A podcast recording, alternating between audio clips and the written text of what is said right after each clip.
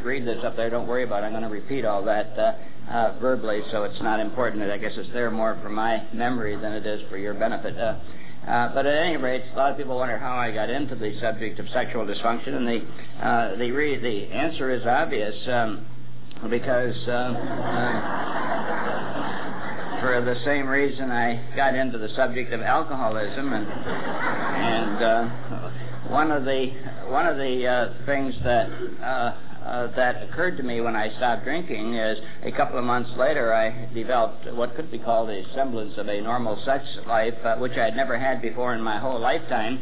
And so when I started working in the field of alcoholism, I started promising everybody that their sex life would uh, get terrific and normal, and that happened for most of them, but a few of them didn't, and so I thought I should look into it a little bit more, and I did sign up for various sex uh, therapy clinics around the country and seminars, including Masters and Johnson's in St. Louis.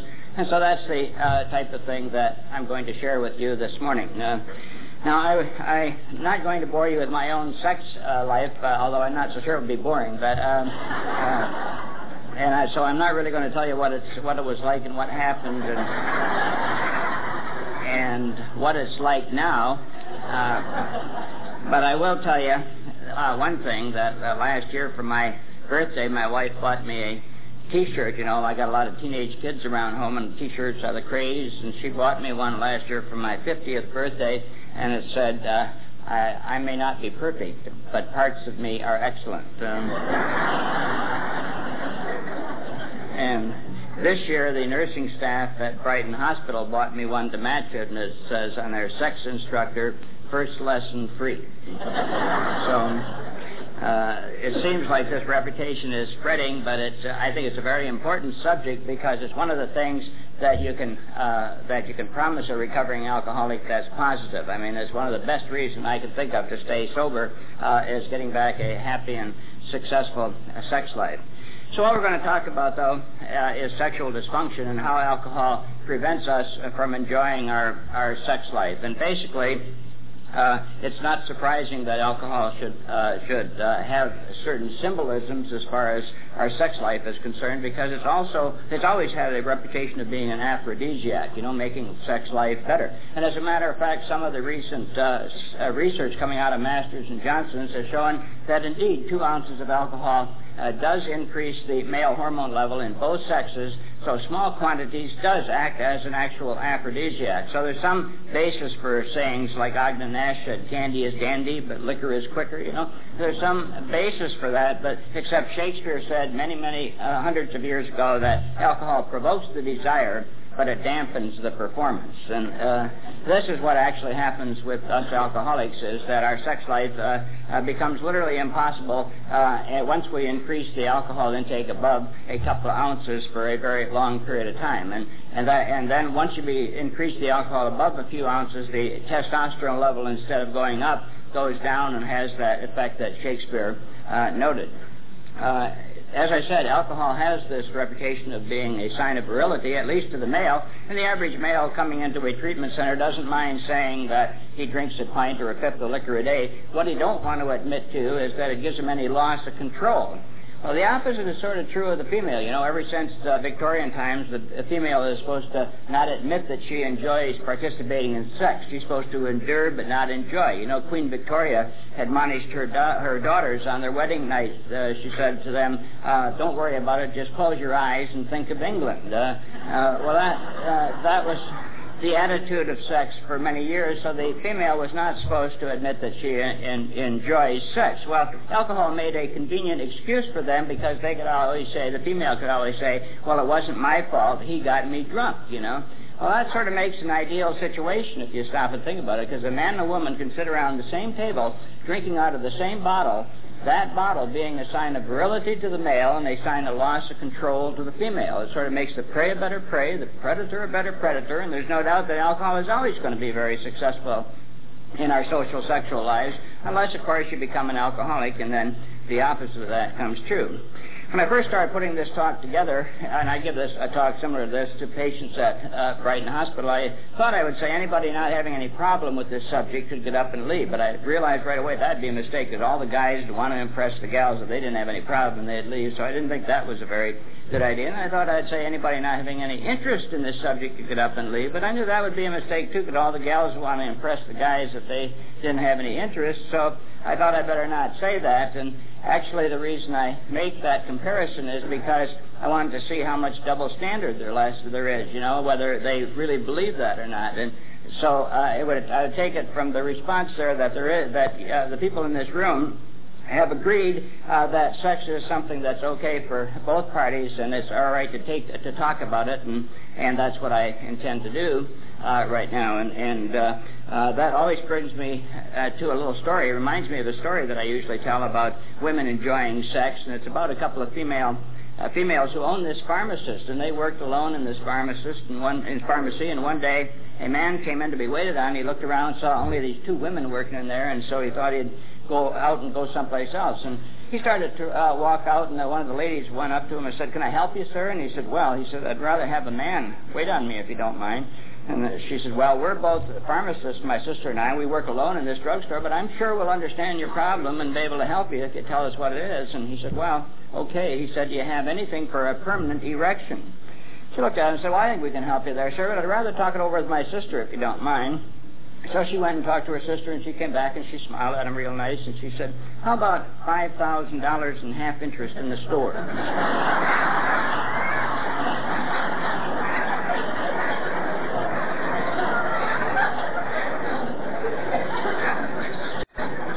So, uh, with that in mind, we'll uh, now talk about sexual dysfunction. And for the most part, I, I have a habit a lot of times of talking about the guy and, and he and that. And I want you to know that with very few exceptions, everything that happens to the male as far as impotence happens to the female as far as sexual dysfunction. So when I, if I make that error, uh, please uh, bear in mind that I am talking about both sexes and where I am separating them, uh, I definitely will discuss that. But what we're going to talk about is sexual dysfunction, of which there are two types primary sexual dysfunction and secondary sexual dysfunction. Primary sexual dysfunction is defined as that type of sexual dysfunction where that person has never been able to function normally sexually in their whole lifetime. This indeed is very rare and uh, probably almost non-existent among uh, among alcoholics. So you'd think I could go right on to the second type, which is very common among alcoholics, but there's something to be gained from the fact that uh, something is rare. Because after all, if something is rare, that almost always means that the opposite of that is common or normal. And that's the point I want to make right now. Sex is a common normal function and is something that starts at birth and ends at death. And the reason that's important because any alcoholic who has problems with his sex life, if it happens to come on when he's 45, 55, or 65 like that, he may think it's his age that's or she that's his, that is causing the problem and will not realize it's the alcohol and therefore it won't have a tendency, it won't have any desire to do anything about it. And so it's important to convince everybody who has a sexual dysfunction that sex is a normal function and it doesn't stop at any particular age. Masters and, uh, himself was a gynecologist and a uh, obstetrician before he was a sex therapist, and he used to uh, tell the story about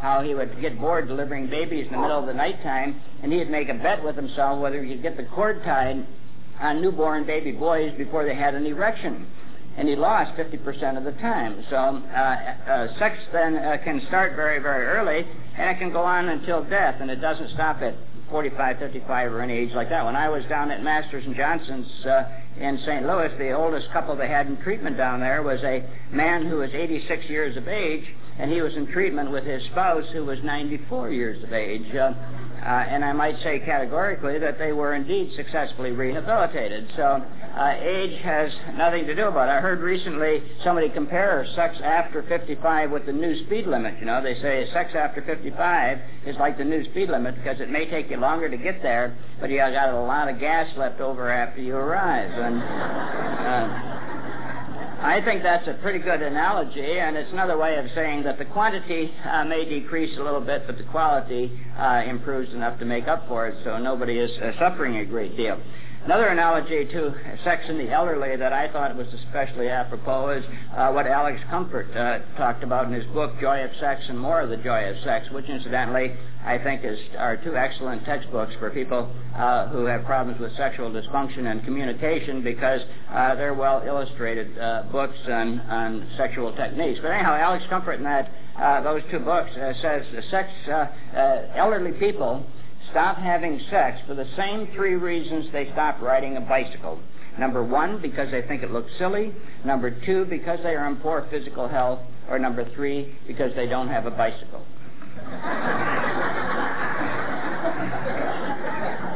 and I, and I do indeed think that's an excellent analogy. Um, uh, the second type of sexual dysfunction is uh, is called secondary sexual dysfunction, and that's uh, uh a type of sexual dysfunction that comes on later in your lifetime uh, after a period of functioning normally or pretty good, anyhow. Uh, and when I was in medical school, they talked about secondary sexual dysfunctions as caused by such things as aneurysms of the aorta prostate gland disease, uh, multiple sclerosis, uh, diabetes mellitus, and things like that. Well, those things, of course, still do cause secondary sexual dysfunction, but now we realize they make up a very small percentage, maybe 10% or less, of the secondary sexual dysfunctions in the country, and the vast majority, probably 80 or 90 percent, are caused by alcohol and other drugs. And that's what we're going to talk about this morning. And I've written up on the board here the five different ways alcohol and other drugs interfere with uh, sexual function. The first is intrapsychic. The second is state-dependent learning. The third is organic. The fourth is functional, and the fifth is a specific type that I'll talk of when I get there, which means that a, uh, it's uh, a dysfunction with one person where the person may be able to function with other uh, people, strangers, and so forth. So let's talk about those one at a time. And the intrapsychic sexual dysfunction really refers to uh, hang-ups that a lot of us have through our developmental years. Freud has a lot of terms for, him, for them, you know, like uh, uh, homosexual panic and penis envy, castration complex, Oedipus complex, those fancy words simply meaning that during our developmental years and our adolescent years, we have some fears about our sexual identity uh, and uh, our abilities uh, that makes us worry a little bit about our ability to have sex, and that usually will go on to a minor or greater degree, depending on the individual, until the opportunity for sex arises and it's successful, and then we don't have any problem with it anymore, and those fears are laid to rest, right? Except, of course, if you become an alcoholic or a drug addict, and at a later time in your life, find that you're not able to perform sexually, there can be a rebirth of those hang-ups that you ha- or fears that you had during your developmental years, and you begin to wonder what's wrong with you and why uh, is there something wrong with my identity? Uh, identity is there something basically underlying wrong with my uh, my psyche that I'm having these problems? And you know what a lot of people do in situations like this? They start reading all the textbooks and dictionaries and all things like that, and they read uh, they read about words like latent and overt, and they read about things like uh, homosexuals and bisexuals and heterosexuals and pansexuals and trisexuals and all those things like that. Uh, if you want to know what a trisexual is, by the way, that's somebody who will try anything. Uh, uh they read about all these things and they wonder, could I be one of those people, you know? And and uh, uh, so uh, this this sets up a, a form of fear of performance, and they wonder whether there's something underlying uh, wrong with them. Well, the most common uh, females and males have two different uh, situations here because the male uh, usually has uh, more fears of performance than the female because he has realized for a long period of time that one of the basic differences between the male and the female is he has to have the desire to have sex before he has the ability to have sex, right? So what he, uh, when he finds himself unable to perform sometime, uh, he uh, begins to wonder whether uh, he is a homosexual a lot of times. You know, back when he, that was a worry for a lot of boys when they were in their teen years and that, because, you know, back then uh, they heard some words out behind the barn and that, like uh, fag and queer, and they were swear words, at least they were used as swear words, and they wondered whether uh, they feared, uh, they didn't know what the words meant, but they knew they weren't very nice. Then they got to their adolescent years, and they realized they had to have the, the the difference between a boy and a girl was the boys had to have the desire before they had the ability, and they knew about this homosexual thing, and so they wondered uh, could could they be, and then that all was laid to rest when they had their opportunity for their first sexual experience and found indeed they were heterosexual and that was no problem. But when they became uh, alcoholics and they found their sex life uh, was unsuccessful, and even a lot of times they even got to hate females because of the all the all the hostility and aggression that goes with an alcoholic marriage. You know, sometimes not only did they weren't able to perform, but they actually got a strong hate for the opposite sex. Uh, uh, then the, the idea of make, being a homosexual became even more uh, uh, uh, important in their thoughts, you know. And as a matter of fact, if any of you around 20 years ago and knew anything about and read any psychiatric textbook that time, you'll remember that all the psychiatrists at that time uh, thought that all alcoholics were homosexuals, males and females. And uh, this, if you, uh, this, of course, they, that was a misinterpretation. Now we know that this they aren't homosexuals, but at that time the psychiatrists thought they were because they knew that most alcoholics had impotence or non and were non-orgasmic, and they misinterpreted that to mean that they were that they were uh, homosexual. This is what's called homosexual panic. Uh, and uh, uh, th- this happens to a lot of alcoholics, especially male alcoholics. If they find themselves unable to perform, sometime there can be rebirth of this uh, situation. Um, or this, these thoughts. Uh, a second type of thing that applies to the males, and I'm going to get to the females in a minute, because the interpsychic hang-ups I'm talking about right now do differ from the male and the female uh, for the reasons I've just stated. The se- a second type of hang-up that occurs in males that usually doesn't occur, of course, occur in females is the castration complex. The, uh, and you know, every male has an image of himself of what it is to be a father and a, a, a husband and a male and all those things. And it usually means he has a job and he supports his family and he disciplines his kids and all that sort of thing. Well, any alcoholic that uh, gets into trouble with alcohol- alcoholism soon finds that he is not living up to his own image of what a male, a husband, and a father is. Uh, and so he feels castrated. And if you feel castrated, of course, uh, it, you uh, act like you're castrated and you become unable to perform. The situation with the female, as far as interpsychic hang-ups, are slightly different. Uh, because in the first place, those words, swear words about um, uh, uh, homosexuals are not going around in their peer groups in, in childhood. Secondly, females always have the ability to perform, even if they don't have the desire. Uh, but the society has laid a couple of problems on the female just as serious uh, as those that I've mentioned on the male. And one of these is the virgin whore concept. The idea that when a virgin gets married, she's when a, a woman gets married, she's supposed to be a virgin. If she isn't, she's a whore or something like that. Well, this creates somewhat of a, a problem in a lot of females, or at least it used to, they say, and that's uh, going back to that uh, that uh, advice of, of Queen Victoria to their daughters. Uh, but I'm not so sure that this is as important as it was, was once made up to be. Uh, matter of fact, I'm not so sure it ever was important, frankly, because I happen to live in Ann Arbor, and outside of the Natural Science Museum at the university there, there's a couple of great big bronze lions that guard the door there, you know, and legend has it in Ann Arbor that every time a virgin goes by, those lions roar. Well, I've lived in Ann Arbor now, off and on, uh, for over 20 years, and I want you to know that I've never heard those lions roar yet. Um, and, and I understand they've been standing there for some 90 plus years, and I doubt very much whether anybody has ever heard those lions roar, so I'm not so sure the virgin whore concept ever was really important, you know. I do, however, I do have to be perfectly honest with you because a, a year or so ago I told that legend at Brighton Hospital, and there was a man there, a patient who was from Ann Arbor, and he came up to me after the talk and he said, Doc, apparently you haven't heard the other side of that legend. I says, No, I guess I haven't. What is it? And he says, Well, the only men who can hear those lions roar are the men that have been faithful to their spouses, or whatever that is. But, but society has laid a problem on the female that indeed uh, is especially serious for the female alcoholic. And that's the concept that uh, she will uh, uh meet a man someday, marry him, and live happily ever after. This is sometimes called the someday my prince will come theory.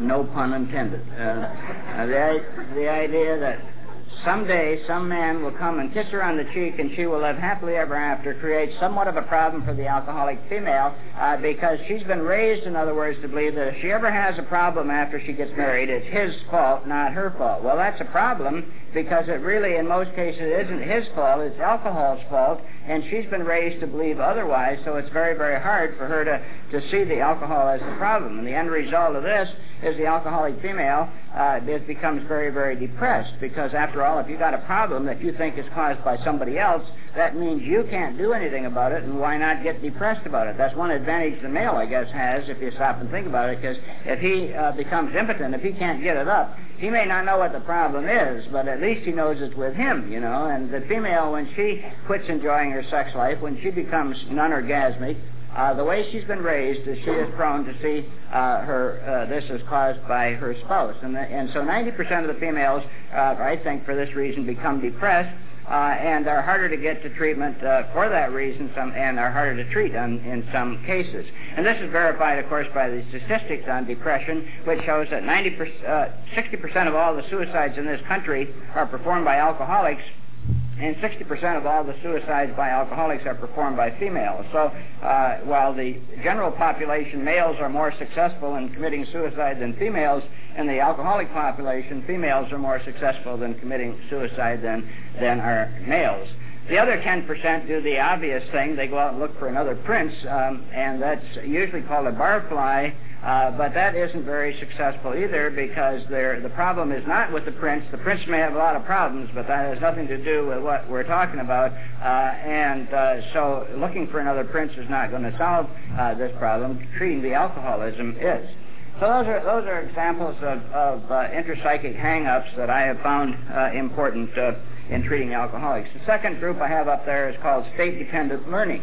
And this uh, is a phenomenon that's been shown in the research laboratory, and it was brought out to me uh, clearly uh, by David Smith, who uh, runs the Haight-Ashbury uh, Clinic in, in San Francisco. And David Smith pointed this out that the young drug culture kids, especially, are suffering from state-dependent learning. And that uh, state-dependent learning simply means that you learn, you remember things you learn sober better when you're sober, and you remember things you learned drunk better when you're drunk. In other words, if you take some mice and or rats and treat them how to go through, teach them how to go through a maze when they're drinking and sober them up, they won't know how to go through there very well until you give them something to drink again. Then they'll remember how.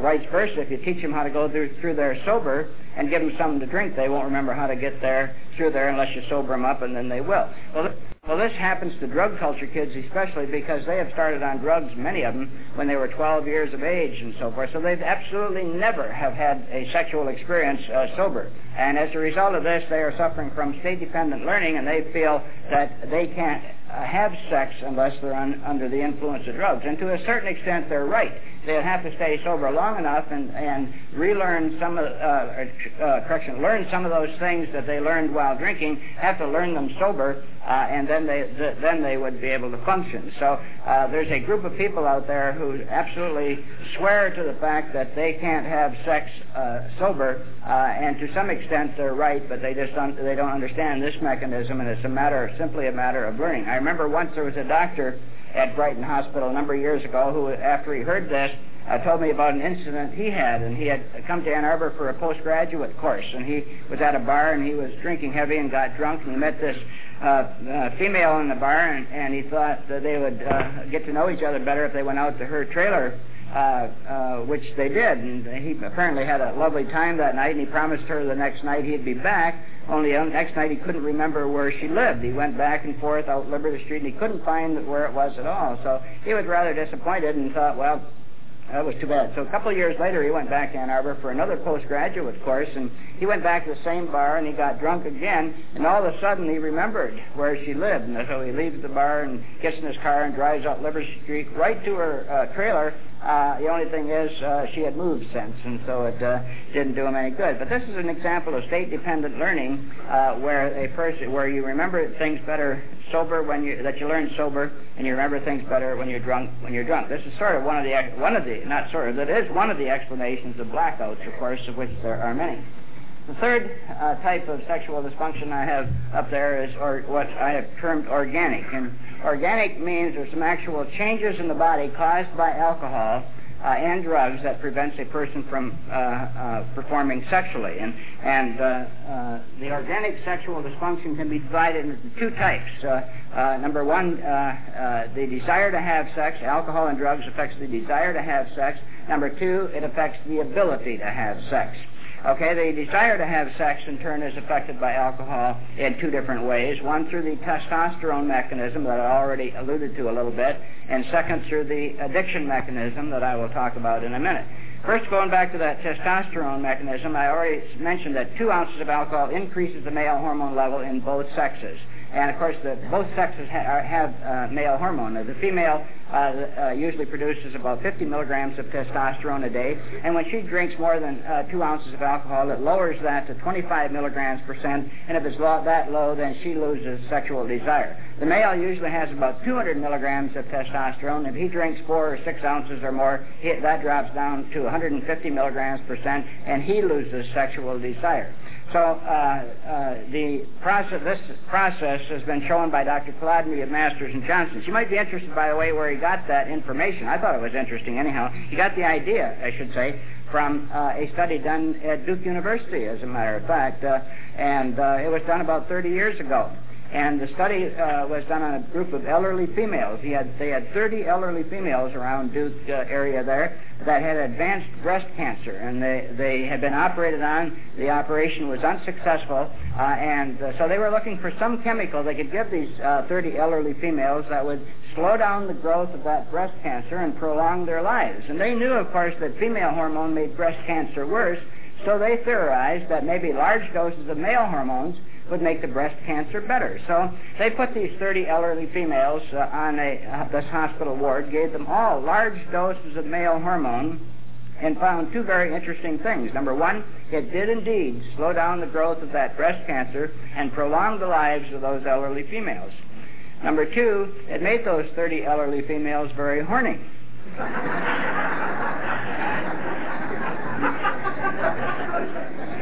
and they chased all the young orderlies all over the hospital wards. Uh, now, I have these statistics on how well uh, that uh, testosterone worked as far as the breast cancer is concerned, but I've never been able to find out how well the ladies scored as far as the orderlies are concerned. Um, the uh, second way that alcohol uh, affects the desire to have sex is through the addiction mechanism. And the addiction mechanism uh, goes something like this. If you have a desire to have sex, uh, this is felt as an increase in tension, which is which is an arrow pointing up, right? And that tension goes on until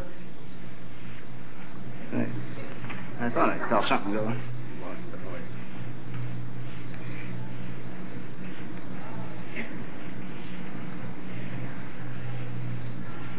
That tension goes on until you have sex, uh, and then the tension goes down like this. Now, what happens if you become addicted to alcohol is if you, if you feel like you have uh, to have a drink, that is felt as an increase in tension. That tension goes on until you have a drink, and the tension goes down. Now you notice over here there's uh, arrows going down in two places. That uh, if you have you, you can't tell this poor guy doesn't uh, know whether he's horny or thirsty at a time like this because uh, he actually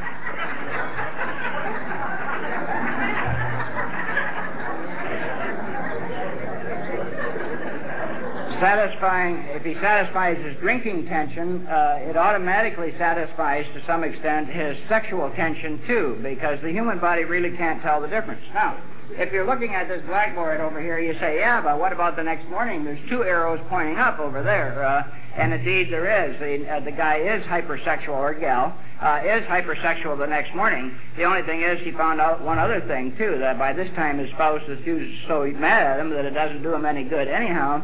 And furthermore, uh, it won't be too many, uh, too long before some of the other things I'm going to talk about will start setting in, uh, and then he'll lose sexual desire. Uh, so uh, alcohol, we're still talking about the organic effects, and the, there's actual changes in the body that affects the desire, as I just mentioned. And now we're going to talk about the way alcohol and other drugs affects the ability to have sex. And the alcohol and other drugs affects the ability to have sex in three different ways. Number one, through the testosterone mechanism, which gets worse, and I'll describe that in a minute. Number two, through the effects on the hypothalamus. And number three, through the effects on other vital organs, especially the liver. So we'll talk about those. Now, the daily use of alcohol, and incidentally, this uh, experiment was done by Dr. Kolodny of Masters and Johnson's, and he started doing it on marijuana. Uh, and heavy joint smoking, in other words, uh, as well as heavy alcohol intake, as well as heavy Valium and Librium and other drugs do the same thing. Uh, but anyhow, uh, the large doses of alcohol will lower the male hormone level in both sexes for the following two months if you drink for about uh, daily for a two-month period of time. And if the male hormone level is down for that long of a period, uh, then the, that patient, uh, that person will lose uh, not only sexual desire but sexual ability. I think this has an important uh, point here as far as recovery because a lot of people are going to wonder how well it's all very well to tell me what happened, but how long is it going to take me to get better? And uh, the answer has got something to do uh, with this uh, uh this male hormone level. Actually, uh, after two months of heavy drinking, the luteinizing hormone of the pituitary gland drops down, and so if you stop drinking, it really takes about two months uh, before sexual ability comes back. Sexual desire, however, comes back about five days after your last drink, and that's very interesting. It's very important, too, to the staff at Brighton Hospital, and I'm sure it is to the staff at Charlotte Treatment Center, too, uh, uh, because the desire comes back in five days, but the ability doesn't come back until two months. If you want to know uh, why the treatment uh, treatment plans are, are four weeks instead of eight weeks, it's got something to do with this because we uh, and we at Brighton Hospital happen to think that's a gift of God to Brighton Hospital uh, that the ability doesn't come back to two months, and that's why we have no plans of extending the stay um, uh, uh, to a two-month stay. Um, the second way that alcohol affects the uh, ability to have sex is through the effects on the hypothalamus. And the hypothalamus is an area of the midbrain uh, that contains a lot of, uh, of important structures, including our sensual these, uh, appetites and food and everything else. And uh, I'm sure a lot of you know about the norepinephrine and serotonin hormone that goes along with addiction. But when you become physically addicted uh, to chemicals, uh, what happens is during your withdrawal period, your norepinephrine and serotonin hormone go up, and those chemicals, those neurohormones, have a depressant effect on the hypothalamus, uh, which knocks out your sex life. About the time you start losing weight, as a result of, uh, of uh, drinking uh, because of loss of appetite, that's when this effect starts happening on the, on the sexual desires too. And the, the only reason I mention uh, this at this time is because there's a type of, of uh, sexual dysfunction that's peculiar to males uh, that can be extremely important, and that's a, and it's related to this area, and that's uh, a condition called premature ejaculation. And there's about 5% of males have had this problem all their life, and what they have found is that alcohol and Valium and Librium and that type of thing uh, actually helps this premature ejaculation, makes it better, right? Uh, so what they when you when you're treating an alcoholic who has premature ejaculation, and he found that it's a little bit better when he drinks, he's going to be very reluctant to give up alcohol because he's worried about premature ejaculation coming back. Well, the reason this is important is there's a much better treatment now for premature ejaculation. is called the squeeze technique. It's described by Masters and Johnsons in their book Human Sexual Inadequacy, and it's worthwhile knowing that because of, for the males who have this problem to know there's better treatment than alcohol, which didn't work very good anyhow, uh, is com- uh, is comforting because now if they do stop drinking and they get a recurrence uh, of their premature ejaculation, too close to that? Um, if they get a recurrence of this premature ejaculation, uh, then they can use this squeeze technique uh, that will uh, uh will work better anyhow. And we can discuss that in the workshop this afternoon if anybody has any particular interest. The third way that alcohol affects the ability to have sex is through the effects on the vital organs. And uh, the most important one, probably, in this regard, is the liver. At least that's the more the more popular one. And the liver, uh, of course, where is where the the body gets rid of all the uh, hormones and, and toxic chemicals and products of the body and uh, of daily meta- metabolism. And and this, uh, when a healthy liver, there's no problem. But if you get cirrhosis of the liver, uh, then some of the things can accumulate, and of course that's why your tolerance to alcohol goes down when you get cirrhosis. Well, uh, you're, you can't get rid of uh, your your hormones either, and the male produces female hormones just like the female produces male hormones. And the male usually produces about 35 milligrams of estrogens, female hormones per day,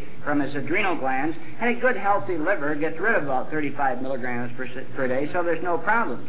However, if the male develops cirrhosis of the liver, uh, his female hormone starts accumulating, and he starts uh, becoming effeminized. In other words, his body hair becomes sparse, his beard becomes sparse. He develops breast tissue, just like a female. His testicles get small and atrophy, and he becomes impotent. And I'd like to say about these poor, unfortunate individuals, as far as wine, women, and song is concerned, they can sing a little bit, and that'll be up an octave or two. okay, the uh, uh, third, the fourth way that alcohol affects our ability to our, our sexual lives is uh, what we call the functional dysfunction. And a lot of people who familiar who are familiar with the word functional dysfunction usually uh, uh, think that that's all in your the person's mind.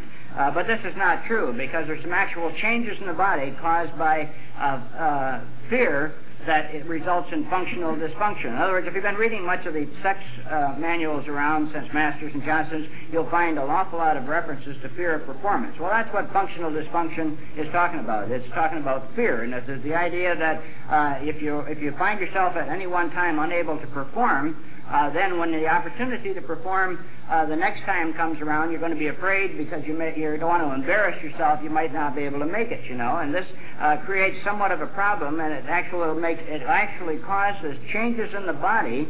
Uh, that prevent you from performing. And it, uh, you know what happens when you're afraid? Uh, your adrenal gland puts out adrenaline so you can fight back or run like hell. And you he knows about as much about sexual dysfunction as he does about alcoholism. Uh, and uh, uh, the first thing his friendly family doctor said was, John, uh, how old are you? And John said, I'm 55. And the guy said, Well, John, what the hell do you expect, you know? Uh, and so now the poor guy's sex life is knocked out completely just because he got some poor, poor advice from his doctor. Okay, how does this refer to us alcoholics? Number one, several ways. Number one, uh, there are about 3% of alcoholics who become alcoholics when their spouse dies, so they'll get a double dose of sexual dysfunction because, indeed, they got the problems with alcohol and they got the problems with the use it or lose it phenomenon. Two, they say in AA there's no such thing as a non-involved spouse. Well, they say the same thing down at Masters and Johnson's about sexual dysfunction too. They say if you got a, there's no such thing as a non-involved spouse. If you got a sexually dysfunctional man, you got a sexually dysfunctional wife or significant other, or vice versa. Well, uh, that's certainly pertinent when it comes to alcoholics uh, because uh, certainly the alcoholic can be in treatment and he can find out that uh, he get over his fear of performance because all of his problems were due to alcohol or her problems were due to alcohol, only to get uh, home to find out his spouse or her spouse is sexually dysfunctional because, after all, they've been married to a corpse for several years as far as their sex life is concerned. So uh, it's important to recognize this. But the real connection comes when John the alcoholic, 55 year old John the alcoholic, goes to see his friendly family doctor. And of course, what's he going to do? He's going to quit drinking for, uh, you know, a day or two before he goes to see his doctor if he can, because he wouldn't want his doctor to think he had an alcohol problem. So he'll quit drinking. He'll go see his doctor, and he'll say his name is John. He's still 55, and the doctor uh, will examine him, and he'll notice that he's got a little tremor there, and so he'll write down tremor on John's chart, because he'll have a tremor, of course, because he's withdrawing. Uh, and uh, he'll examine him some more. He'll notice his blood pressure is up, and his pulse is up because he's withdrawing. And so he'll write down high, uh, high blood pressure on John's chart. And so he'll talk to him some more, and then he's going to notice how depressed John is because, you know, alcoholism causes depression and all of this, so he's going to write down depression in John's chart. So before John leaves, he's going to say, let's see, John, you were here about uh, your inability to perform sexually. How old did you say you were? 55? What the hell do you expect, John? But you've got a couple of problems that need treatment here, uh, and that one of those won't be alcoholism because it's most unlikely that John would let on that he has a problem, and it's most unlikely that the doctor will see the significance of those three classical symptoms I just described. So he's going to say, and John, you need something for this tremor here. So here's a prescription for Valium or Librium or something nice like that, you know. So now John's problem is just doubled by the results of this uh, trip to the doctor's office. But the doctor isn't done yet because he's going to say, and John, your blood pressure needs treatment. Here's a prescription for Aldomet or Ismelin, guanethidine, Rauwolfia, Catapres, uh, uh, reserpine, one of those beauties, and they're just about as bad as the others for causing sexual dysfunction. So now John's got a triple dose of sexual dysfunction, but the doctor isn't done yet. He says, and John, this depression needs treatment. Here's a prescription for Mellaril or Thorazine or Vivactil or Tofranil or, or Elavil or Triavil or one of those beauties, and if John is ever able to function again, it'll be a sheer miracle. Uh, uh, because, he's been he's been decommissioned for the rest of his life. Uh, uh, simply as a result of that visit. Uh, Okay, those are the four uh, types of sexual dysfunction that I used to talk about, uh, uh, and, and, I would go to Al-Anon meetings a lot of time and get talks similar to this. And almost invariably, after the Al-Anon meeting, some uh, lady would, uh, usually a lady would uh, stand up or come up to me and she'd say, "Well, doc, if alcoholism causes all this sexual dysfunction you're talking about, how come uh, my husband has these three or four girlfriends I keep hearing about all the time?" Well, I used to say, I used to answer that question like this. And I say, well, two reasons for that, probably. Number one is that uh, he probably is using those new girlfriends as pornographic material to sort of stimulate what is a, a, otherwise a waning sex life, you know. And I said, secondly, he probably isn't any more successful with them than he is with you, anyhow. Uh, and that still is a pretty good answer to that question. But now I realize uh, there's another type of sexual dysfunction that I call specific te- sexual dysfunction that I had written up there. And specific sexual dysfunction refers to one person only. The person, uh, this person can uh, function uh, with uh, strangers, but not with his spouse. And and uh, I owe this information that I'm going to uh, give you right now to a doctor by the name of Peter Martin, who is a marital therapist in Ann Arbor. And he doesn't treat alcoholics, not knowingly anyhow. Uh, and uh, Peter Martin, I asked him once after a seminar he was he was talking at. I said, Pete, what's the chief cause of sexual dysfunction in your practice? And he said, unquestionably, the chief cause of sexual dysfunction in my practice is hostility. Now, if the chief cause of sexual dysfunction in his practice is hostility, imagine how important hostility is in alcoholic marriages, where alcohol is the drug par excellence of hostility and aggression. Uh, so now I realize that there can be such a thing as a couple uh, who have so much hostility and aggression uh, going towards each other that uh, they do become uh, dysfunctional with that person uh, because of the hostility factor, and yet for a period of time before some of these other things I've talked about set in, they could for a period of time perform with relative strangers or casual acquaintances and so forth. Now, about two or three years ago, I started talking about the hostility factor during my talk, and there was a, a lawyer there from out east at the time, and he came up to me after the talk and he said, Doctor, he said, Are you suggesting adultery as a treatment for sexual dysfunction? I was so shocked by his question, I have never failed to quote him from that time to this because I want you to know that if there's any one thing I'm not suggesting is adultery for the treatment of sexual dysfunction. My suggestion is that you overcome the hostility uh, and get on to uh, the ability to perform and, of course, quit drinking. Uh, which brings us up to the, that part of this part of the talk that I want to talk about uh, uh, overcoming the hostility, and I again have to depend on Peter Martin uh, for a baseline to discuss that because what, during that same seminar, when Pete, uh, Pete uh, talked about uh, hostility as a chief cause of sexual dysfunction, I said, well, how do you overcome uh, sexual dysfunction? Uh, how do you overcome hostility? And he said, well, that's easy. You just form a perfect marriage. Well, uh, he was, of course, talking tongue in cheek, uh, but he did explain what he uh, meant, and, and this is what he meant. He said, overcome a perfect marriage, uh, you gotta, uh, to overcome a hostility, you gotta form a perfect marriage, which uh, perfect marriage is like two trees standing side by side, each tree able to stand on its own roots or its own feet, if you, depending you're talking about individuals or or trees, and, and the two trees together are more protection than either one standing alone for the people in that marriage or underneath those trees. Well, now, uh, that really makes sense to me, and it really makes sense as a recovering alcoholic because basically that's what Al Anon and AA is all about. Because Al Anon is a, a form of therapy in which the spouse of the alcoholic goes to uh, treatment or Al Anon meetings, and he or she finds out to, how to be self, uh, how to be independent uh, mutually sharing uh, with reciprocal obligations uh, uh, and stand on her, his or her own two feet. And then the uh, alcoholic goes to AA meetings and finds out how to do the same thing, and the two together become two tracks, like two tracks of a railroad track, going in the uh, same direction, never deviating, never uh, meeting, uh, but uh, uh, both reaching that desti- reaching in the same direction. Happiness being, of course, a direction, not a destination. so I think we alcoholics probably are the most fortunate people in the world when it comes to forming a perfect marriage because we have perfect treatment available to us to do that.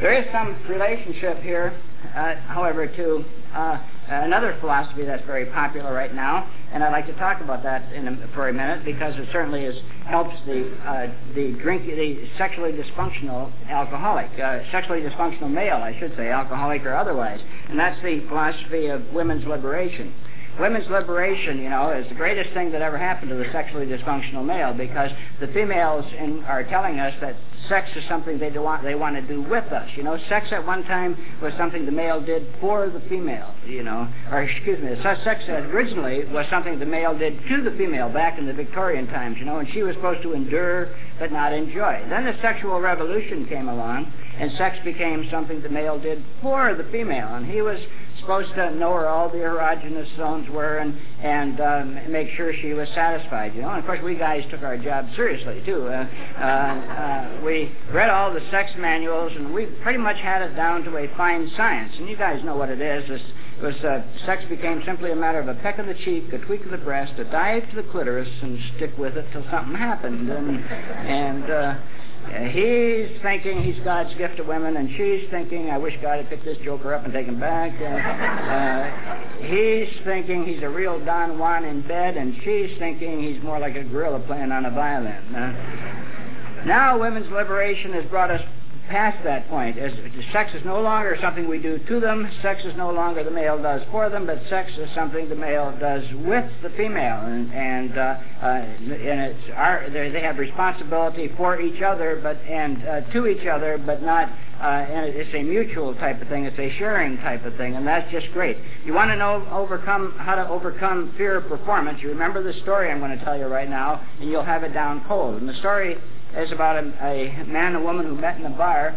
They wanted to get to know each other better, so they go across the street to the motel, and she takes off all his clothes, and he takes off all her clothes, and the guy wasn't endowed too well in the sex department down there, and he looks down at her, and he, rather disappointed, he says, "My," he said, uh, she, uh, he, she looks down at him. I mean, uh, he wasn't endowed too well. And she looks down at him and says, "My," she said, uh, "Who do you expect to satisfy with that?"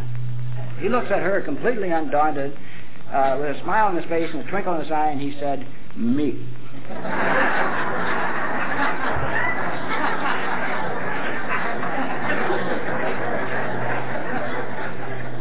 that's the way you overcome uh, fear of performance. Uh, uh, I think I'm about out of time, uh, so I just want to close in talking about uh, uh, one other thing, I guess, and that's that overcoming uh, this hostility factor and forming a perfect marriage is pretty much sharing the type of things that I talked about this afternoon because uh, most of the uh, anxiety and, and, hostility in a marriage uh, comes from the lack of interest in the other person, and most people think that, that people are falling out of love, if you will, and they don't realize that it's the alcohol that's causing this. And basically, uh, it's important to realize that a, a relationship is, a, is an ongoing type of thing, and our uh, sort of uh, coincides in a parallel line with the development of our sex life. Uh, our emotional development it parallels pretty much our sexual development. And our sexual development starts back in the teenage years where uh, sex is simply a matter of lust. It's uh, uh, uh sex for sex sake and nothing else. And this progresses to that point where that we call physical intimacy at the time of marriage, where the uh, couple surrenders their virginity, both of them, uh, and through the intimacy they gain there, they continue on to a true emotional intimacy, which comes with years and years of living together. What most people don't realize is that alcohol reverses that process, uh, and the and, go, and our sex life and our emotional life uh, goes the other way, and uh, uh and this ends up in a this. Uh, this, these feelings of hostility and aggression that people feel as falling out of love and that the person doesn't care for them anymore, where actually it's simply a matter of, uh, of the alcohol causing that. This is one of the other reasons, by the way, uh, for premature ejaculation. I talked earlier about a type of premature ejaculation that's made better by alcohol. Well, there's another type of premature ejaculation that's made worse by alcohol because of this aggression factor. Al- sex can be a way for the male to get even uh, with the uh, female, and uh, the, and he can it can actually be an act of aggression. I can remember uh, when I was a drinking alcoholic, I would uh, con- con- uh, have consultations with patients, and I would say that alcohol, uh, was, excuse me, that sex was an act of aggression. Now I realize that that I was all wet at that time, and that was my own alcoholism talking, because the male at the time of ejaculation can have an attitude of take that you sob rather than an act of love. This is not uh, the true emotions of that person, but that's the, an emotion of the alcohol and alcoholism. So it's a matter of overcoming the hostility by communicating these things, and I think, uh, uh, of course, stopping drinking uh, and uh, learning to uh, grow emotionally again. And I don't think anything is better for that than our own program of Alcoholics Anonymous and Al-Anon. Thank you.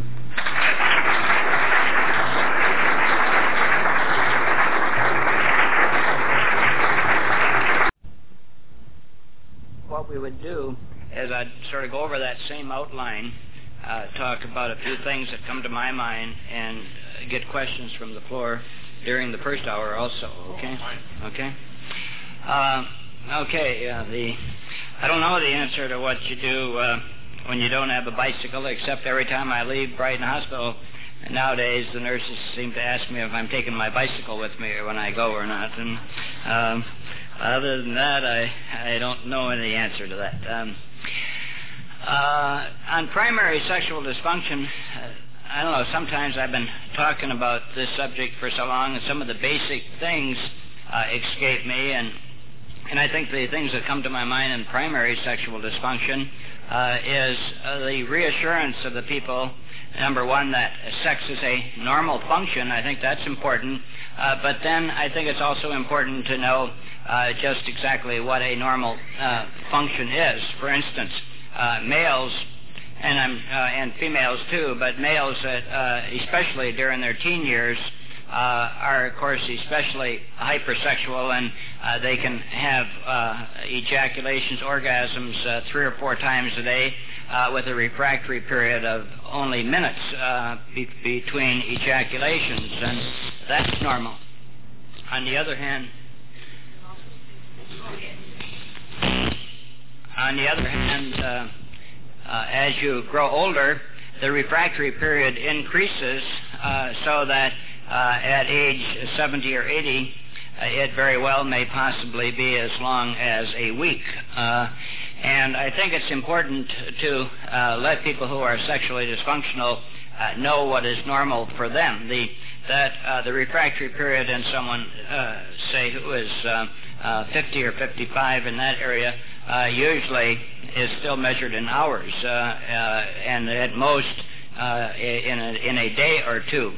So I think it's important to know what what you're aiming at as far as uh, recovery is concerned, because a lot of times uh, someone will be, uh, come to you as an alcoholic who started drinking heavy when he was in his teens or, or early 20s, when his refractory period was actually uh, minutes, and he thinks he's having a sexual dysfunction uh, if he's now 45 or 50, uh, and he can and uh, his frequency of intercourse is uh, something less uh, than seven or ten per week or something like that, you know, where you got to let, let them know what is what is to be what is can be expected. Now, the average, of course, uh, sexual outlets per week in the average adult male after he's 30 is probably 2.7 uh, per week, according to Masters and Johnson's. The range can be uh, considerably uh, greater than that. I mean, there can uh, there can be people in the, in, the, in ages of 40, 50, and 60 who can be having daily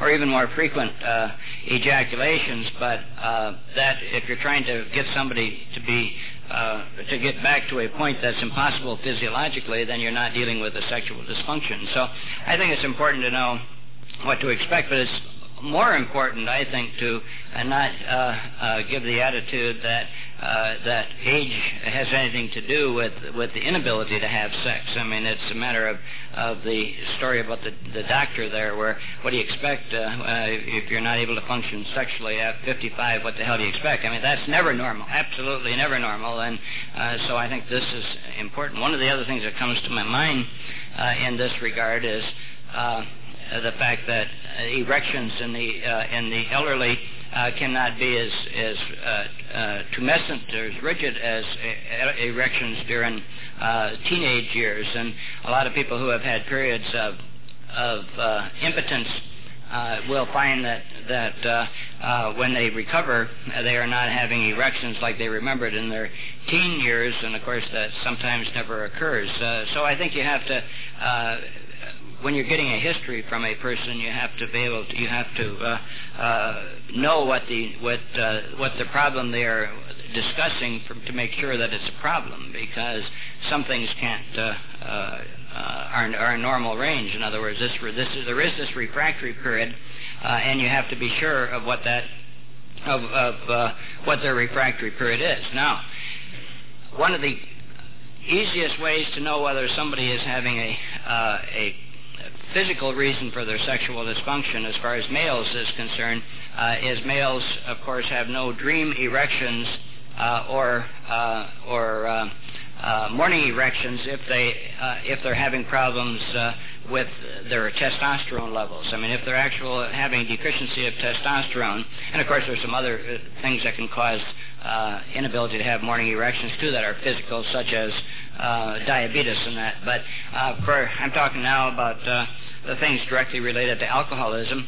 Uh, you could, if they have the inability to have morning erections after two months of abstinence from all drugs and alcohol, uh, then of course that's an indication that there is a physical reason, not a psychological reason, for their problem. And uh, replacement of hormone level, uh, levels with testosterone injections can be tried, and usually will be successful if that person is not having uh, morning erections. Now, uh, in uh, the course of my particular practice, uh, I'll probably not treat more than three patients a year with male hormones, and um, you consider that I there are 1,500 patients a year roughly go through Brighton Hospital. Uh, you can see that this is not a big problem as far as male hormone replacement, but it is worth it is an important question to ask because it certainly differentiates the physically impaired uh, from uh, the uh, psychologically impaired. The fear of performance, one way or another, directly or indirectly, is probably going to account for uh, most of the sexual dysfunctions. Inability to communicate, of course, being an integral part of that. I mean, if there's any one thing that I think causes a sexual dysfunction among married couples is it's going to be the inability to communicate, and we'll get more into more on that a little bit later. Uh, but uh, this is one of the. Things. I think another thing that Masters and Johnson stressed when I was down there, and I, which is uh, extremely important, is uh, the methods of intercourse. Uh, uh, of course, are described in all kinds of textbooks, but except for one thing that very rarely is is uh, talked about, and that's who inserts the penis during intercourse, and uh, this can make more males lose an erection than anybody, any than any one other thing. Uh, and if you were to pay fifteen hundred dollars in treatment down at Masters and Johnson's. Uh, uh, one of the first things they would uh, tell you that is extremely important is the female inserts the penis into the vagina, not the male, uh, because more more erections are lost in that process than any other uh, single uh, uh, process. So I think this that little bit of information is extremely important to parlay to your patients. okay, as far as primary the primary thing, I think that's the uh, points I want to cover before we go on to the, the five different points of secondary sexual dysfunction. So if there's any questions in that regard, we can cover those now.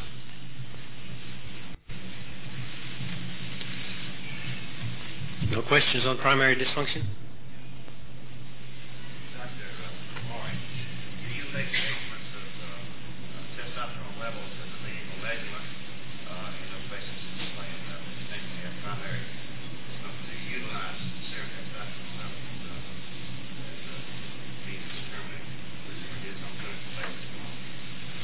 The question is uh, doc- for Dr. Moran, does he take uh, testosterone levels uh, in uh, making the diagnosis or on clinical uh, evidence alone? Uh, the answer to that is no, and perhaps that's a, a fault of mine, but I really can't get excited about male hormone levels because I've worked in bioassay laboratories and I frankly don't have the faith in the results. Uh, and if I should ever have faith in the results, I certainly would do that. And so I, if I get a result and it's down, I still would go ahead and try the, the hormones.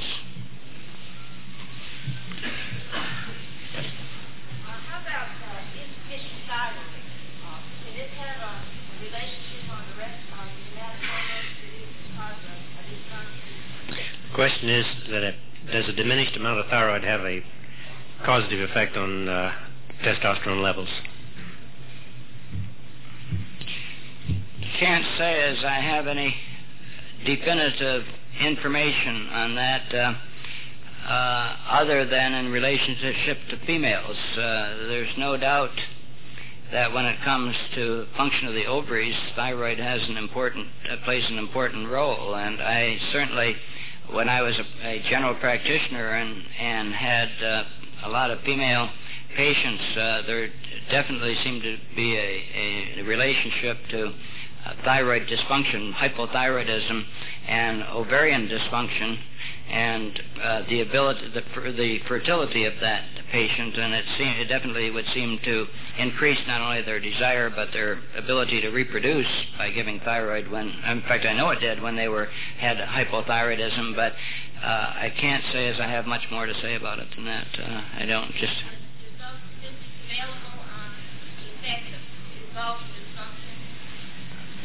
Not. Uh, I, the only thing that I would say is I have seen some information showing hyperthyroidism depresses the luteinizing hormone, so that you have less uh, testicular and ovarian stimulation because of an overactive thyroid. But that works sort of like is similar to the effects of exogenous cortisone. You know, if you take uh, cortisone for arthritis, you're going to get a depression of the pituitary, which will affect the luteinizing hormone, and you can get testicular atrophy and atrophy of the ovaries.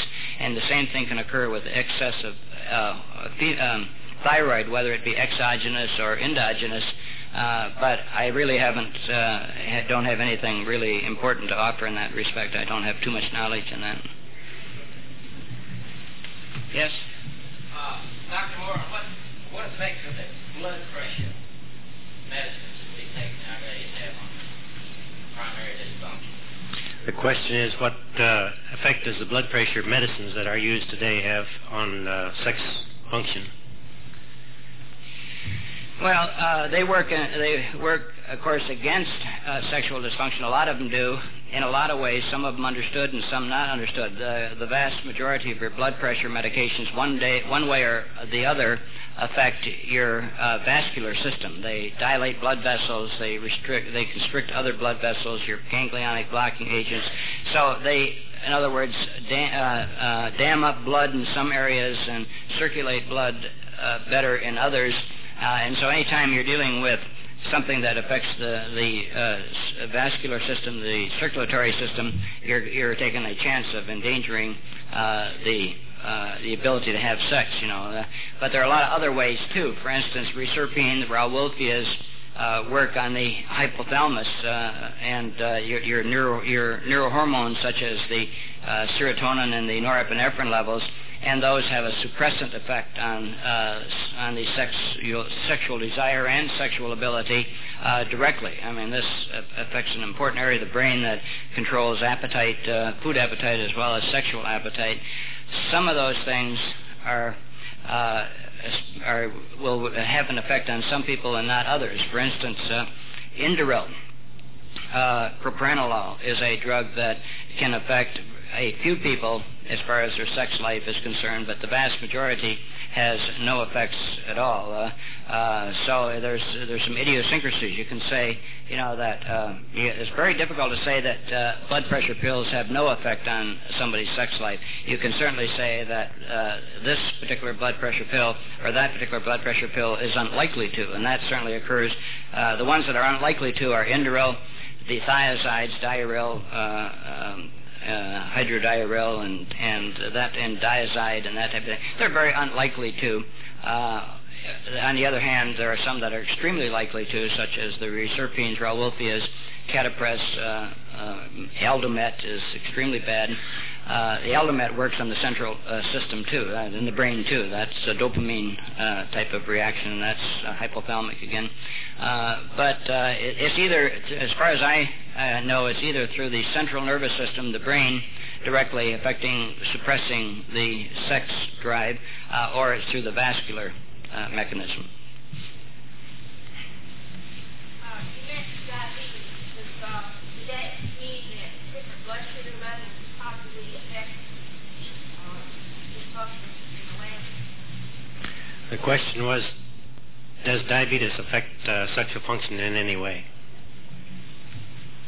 Uh, diabetes, of course, certainly affects sexual function, and is probably uh, one of the more prominent, prominent causes of sexual dysfunction other than alcoholism and drugs. Uh, it is not the level of blood sugar that has anything to do with it, however, nor is it the control of diabetes. Uh, uh, you can have your diabetes in perfectly uh, good control and have uh, absolutely horrible sexual function, and the re- reverse can be true. You can have your blood sugars bouncing all over the place and have no inhibition of sexual function at all.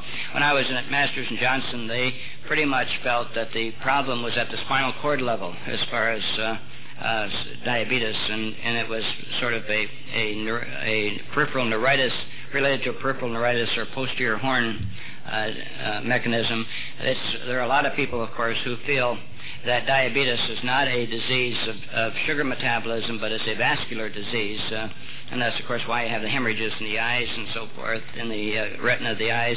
And uh, there could be a combined uh, posterior horn effect as well as a vascular effect with actual blood clots, emboli, and so forth in the, the pelvic uh, vasculature system.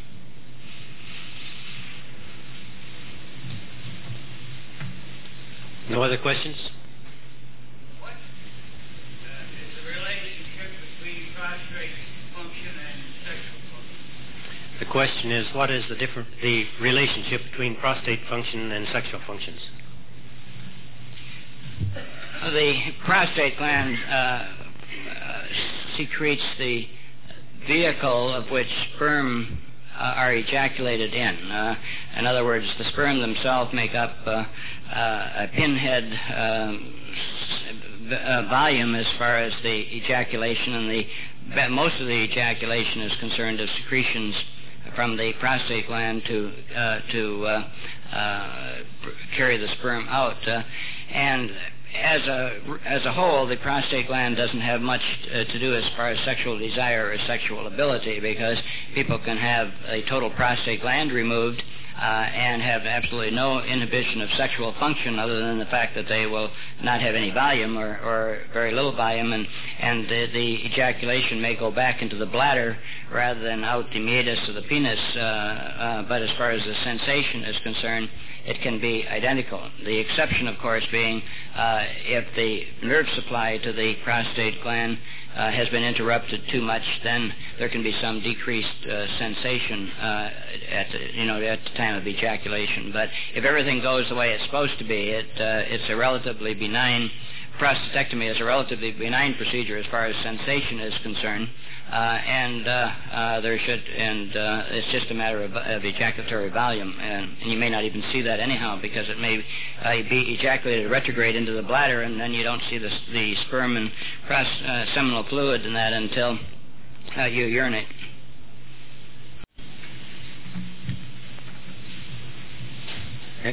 Yes. Tagamet. The question is, how does Tagamet uh, affect your sex life? Tagamet, unlike uh, uh, your other uh, uh, ulcer medications, has this effect directly on the, the parietal cells of the stomach as far as acid secretion. So, to my knowledge, it has no adverse effect on the sex life. Uh, unlike ben, like unlike Bentyl and, and probanthine and banthine and that type of thing, which can have effects similar to blood pressure medications uh, as far as uh, uh, the both the ability to ejaculate can inhibit ejaculation and, and it can of course uh, change the blood supply uh, in various ways.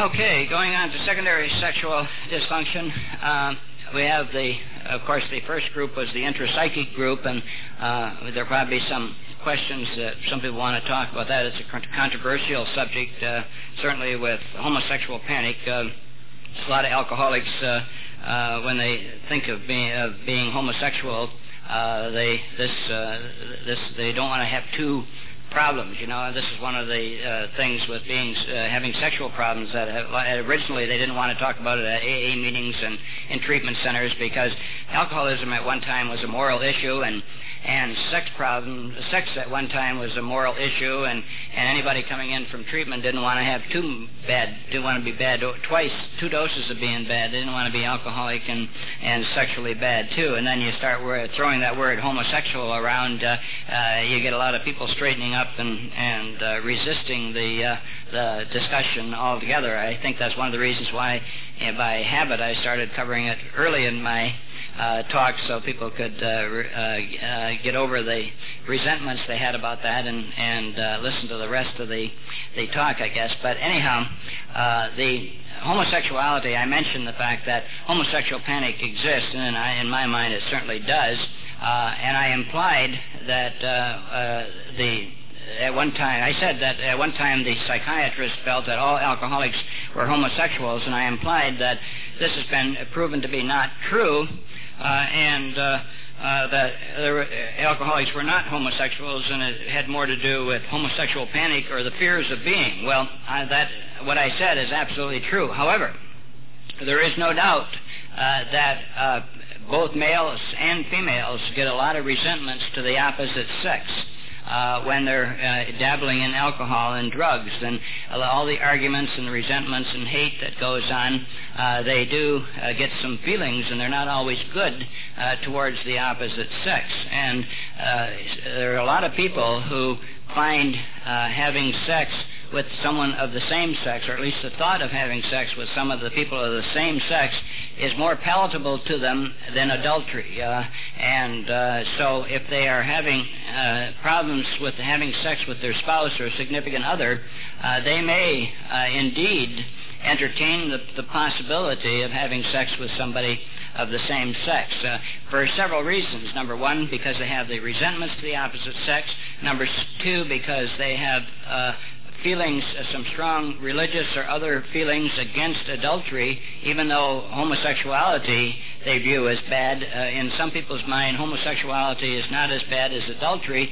Uh, so if they're going to cheat, so to speak, it seems more permissible to cheat with somebody of the same sex than the opposite sex. Uh, uh and number three, um, uh, the uh, uh, there's no commitment with someone of the same sex. The one night, uh, if you if uh, I say the same sex, there's no commitment to somebody with the same sex. People can have a one night stand, so to speak, much easier with a person of the same sex than with the opposite sex, because almost invariably a, a relationship with the opposite sex involves time and, and, a commitment and so forth, and a lot of people are not willing to get into this. I think. Um, it, the uh, one of the things that came up by, by uh, David Smith about homosexuals, and now I'm talking about the the so-called uh, pure homosexual or the, the person who has identified themselves as being homosexual, not those people who may have had a homosexual experience. By the way, I think it's important to realize a homosexual experience or two uh, is doesn't make someone a homosexual any more than uh, than a, an al- a drink of alcohol or two makes somebody an alcoholic, you know. And and way back when, way back when the Kinsey wrote his report, uh, uh, he uh, defined homosexuality as someone who had uh, six uh, or more homosexual experiences. So uh, I think that that's probably not a bad definition of a homosexual, and so I think that's important to relieve people's minds too, because if uh, it's not it's not impossible for a very uh, much of a heterosexually oriented person to have hom- a homosexual relationship or a few homosexual relationships, and and uh, homosexual panic in those uh, people could be a very serious incapacitating uh, condition. So I think reassurance in this regard uh, can be very important. David Smith, the uh, medical director of Haight Ashbury Clinic in San Francisco, uh, uh points out that homosexuals alcoholics have the same similar problems as the female alcoholic as far as their sex life is concerned. You know, you might say, well, if you're committed to homosexuality, then you wouldn't have these intrapsychic hang-ups that I described for heterosexuals, but that's not true. They, they, uh, uh, homosexuals become impotent or, or non-orgasmic, depending whether they're male or female, uh, just like heterosexuals do. And they react like the female alcoholic as far as their recovery because uh, they become depressed just like the heterosexual does uh, because of their alcoholism, but they're not likely to see their depression as caused by their alcoholism. In fact, if they go see a psychiatrist, uh, invariably that psychiatrist will say you're depressed because of your homosexuality, uh, and they'll get them to try to either accept their homosexuality or convert to uh, heterosexuality if that were possible. And I'll talk about that in a minute since now there's some talk in the by Masters and Johnsons that uh, homosexuals can be converted to heterosexuals, and, and uh, they were talking about that when I was down there several years ago. But anyhow, uh, David Smith said that homosexuals uh, are a lot like females when it comes to their reaction to their alcoholism because the female sees their spouse, as I mentioned, as the cause of their depression and their miserable sex life, not their alcohol. So they sort of crawl into the woodwork and not do anything about it because they don't realize the problem is with the alcohol, not uh, not the prince. And the same is true of the uh, homosexual. He sees or she sees her homosexuality as the cause of their depression, not their alcoholism, and so uh, they some they are difficult to get to treatment uh, and hard to treat because one of their primary things that that bothers all of us when we come to treatment is we're feeling miserable, uh, and we uh, a lot of us see at least the direct connection between our misery and our alcoholism, where this is less so when you got such a another uh, major problem here facing you like homosexuality. It's easy to believe that it's not the alcohol that's making you miserable and depressed, but it's your homosexuality. So they're harder to get to treatment.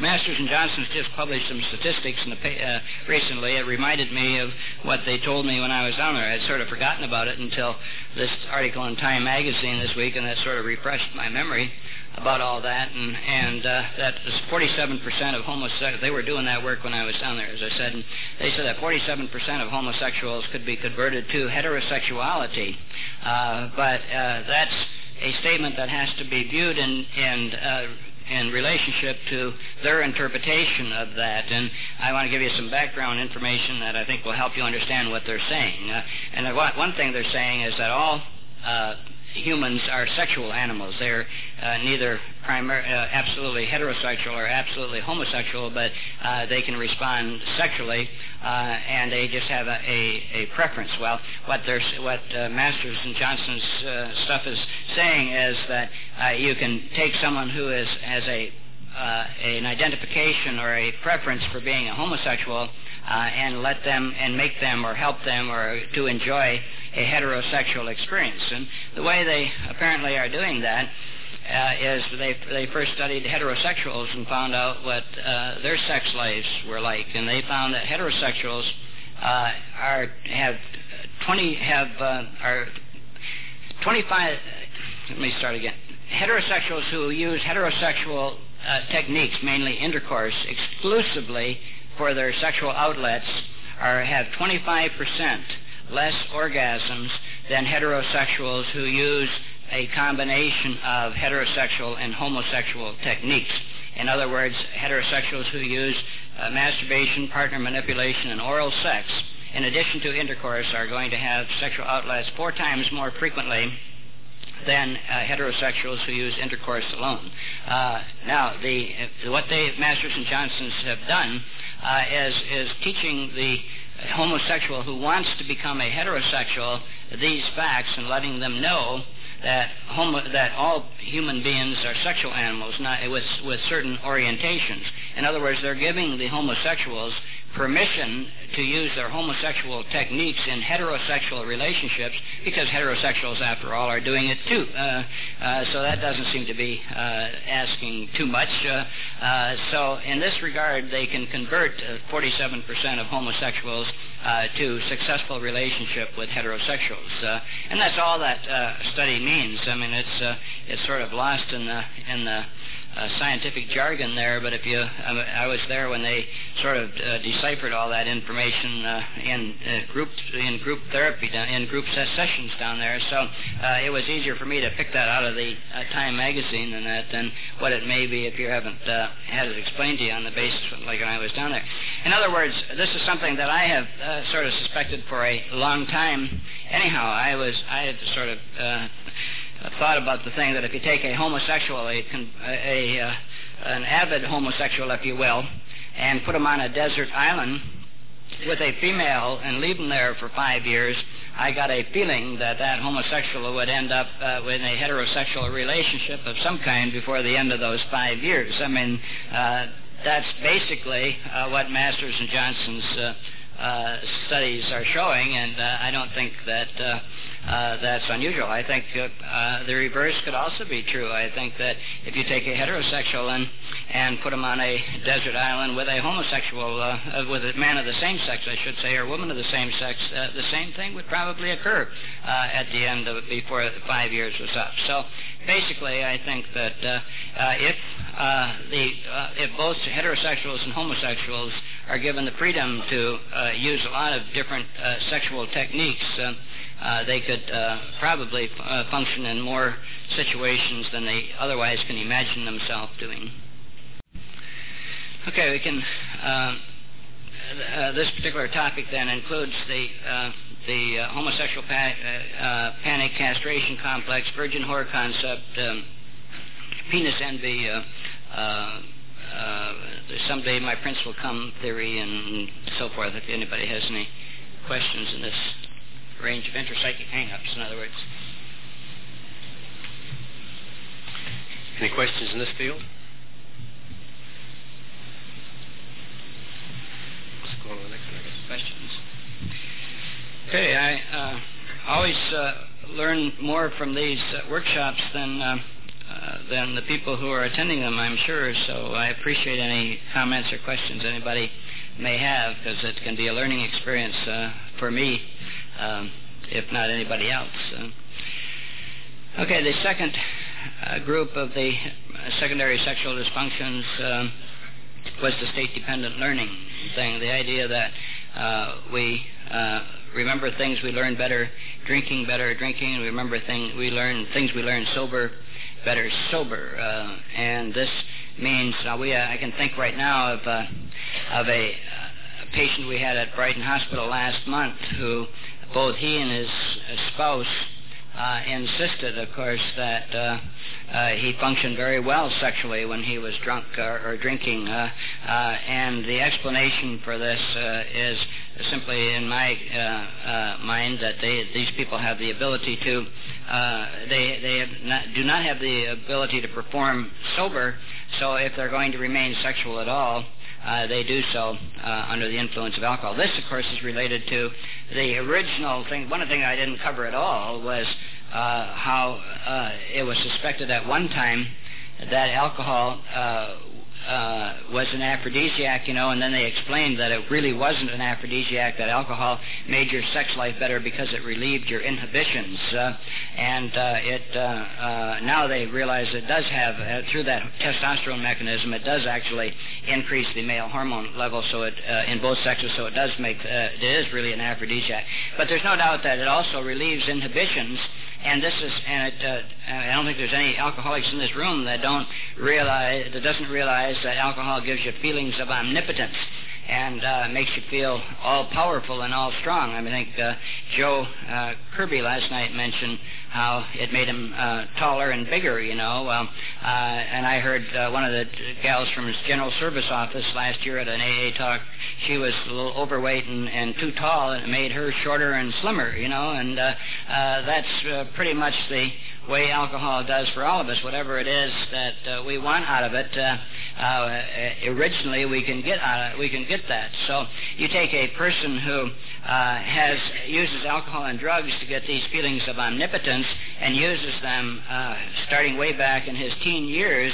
Uh, he can have uh, he can he can really uh, go through some sexual gymnastics that can be very pleasant to a, a co-alcoholic or non-alcoholic partner, uh, and uh, when he or she sobers up, uh, because uh, they have they have less ingenuity in their sexual acts and absolutely no ability to perform sober because they never did, uh, then their sex life can seemingly be uh, very uh, boring in, comparison to the way it was. And, uh, and occasionally I hear that uh, from a, a person, but and until I heard uh, David Smith, Dr. David Smith talk, uh, uh, I didn't realize uh, I, I didn't have an explanation for that other than this, the one that was originally given, uh, you know, way back when I was in medical school, that alcohol relieved inhibitions and therefore uh, made you more daring and and that, that type of thing. Related to this, I think perhaps is uh, with the female alcoholic is uh, that uh, but that drunk is seducible. Uh, I think that in a male, a lot of males' minds, probably most males' minds, uh, uh, drunk is seducible, and so therefore alcohol be, has carries with it its own uh, sexual stimulation uh, because uh, the on the one hand, drunk is seducible, and on the other hand, alcohol gives you an inferiority complex. So if the alcoholic is let's assume that it's we're talking about a male alcoholic who has got low feelings about himself and, and poor feelings about himself, uh, comes in contact uh, with a uh, female who is sober and uh, uh, uh, knows who she is and where she is and so forth, he is less likely to be able to make out or even want to try to uh, than that pers- that same male with an inferiority complex coming in contact with a female who is drinking and who, in his mind, uh, a drunk is seducible. Uh, then he's got the uh, uh, the ability to try to seduce or make out, and of course uh, you have to have the courage to try before anybody becomes successful. I mean, if you don't try, you're not going to get any place. So, I think that's uh, uh, one of the things that's func- that's working as far as the state-dependent learning thing. Any questions in that regard?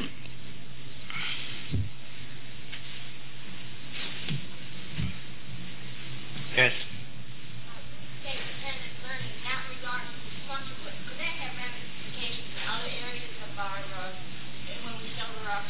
Say again, please. Uh, in regard to, uh, learning things while we're drunk, and then if, say we drank a lot when we were teens or, or during learning periods, not regarding exceptions in other areas, would this have, uh, quite an effect? The question is that those who drink when they're young and learn have an experience of learning at that time. Does this have effect at a later time? Uh, yes, um, very definitely in a lot of ways. Number one, of course, is uh, what as I sort of alluded to this morning. Just our plan, some of a lot of different reasons for blackouts, and and uh, w- one of the explanations for them uh, is simply because we learned something while we were drinking and we forget it when we're sober. That's one of the explanations for them. But I remember, uh, right at this time, I remember an English professor from the University of Michigan who was a patient at Brighton Hospital uh, and who uh, left there and, and stayed sober. Uh, for a period of time, and then he came back for the second time. And when he was in the second time, I uh, give this talk, a talk similar to this, I used talking about state-dependent learning. I happened to use it in a different lecture at that time, but I talked about it anyhow. And he came up to me after the talk and he said he was really grateful uh, to hear about that because that's one of the reasons why he didn't stay sober when he left Brighton Hospital the first time because he was an English professor and had uh, learned all of his uh, lectures under the influence of alcohol. Uh, and when he left Brighton Hospital, uh, he couldn't remember how to give his lectures. Uh, and uh, he was really disconcerted, to say the least, about that. And so he went back to drinking and found, of course, he could give the lectures drinking. And I, he happens to live in Ann Arbor, of course, where I do, and I see him at AA meetings all the time there. And, and I know that what he did the second time he left Brighton Hospital uh, was go home and reread his own lecture notes and learn them sober. And he's had no trouble at all since then. So I'm sure there's all kinds of uh, situations like that that pertain. Any other questions in this field?